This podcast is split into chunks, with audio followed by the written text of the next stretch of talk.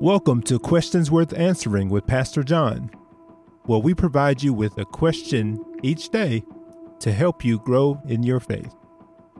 Walt Disney World takes up 43 square miles of space in Orlando, Florida. It's actually nearly twice the size of Manhattan, New York, and it sits on some of the most valuable property in the state of Florida. But that 43 miles of the happiest place on earth that we see today actually started in the mind of a man who would never make it to see its grand opening. When it came to the place that would be known as Walt Disney World, Walt Disney saw it without seeing it.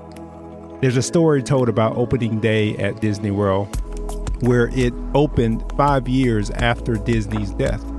Someone commented to the creative director of the studios and said, Isn't it too bad Walt Disney didn't live to see this? The creative director smiled and said, He did see it. That's why it's here. My question to you today is simply this Can you see it? The Apostle Paul can help us answer this question. In Acts chapter 18, we find him at a crossroads. He just left Athens and tried to preach to the folks there. He got a cold reception, too. He was mocked after he tried to convince them that Jesus was this unknown God that they claimed to worship. So he went to another city called Corinth. Now, Corinth is a terrible place. It was like the Las Vegas of Paul's day. Why would Jesus send him there after he had a bad ministry experience in Athens? One verse in the text helped Paul to see what God was up to in Corinth. In Acts chapter 18, verses 9 and 10, the Lord shows up to Paul in a vision and says this Do not be afraid, but go on speaking and do not be silent, for I am with you, and no one will attack you to harm you. For I have many people in this city who are my people.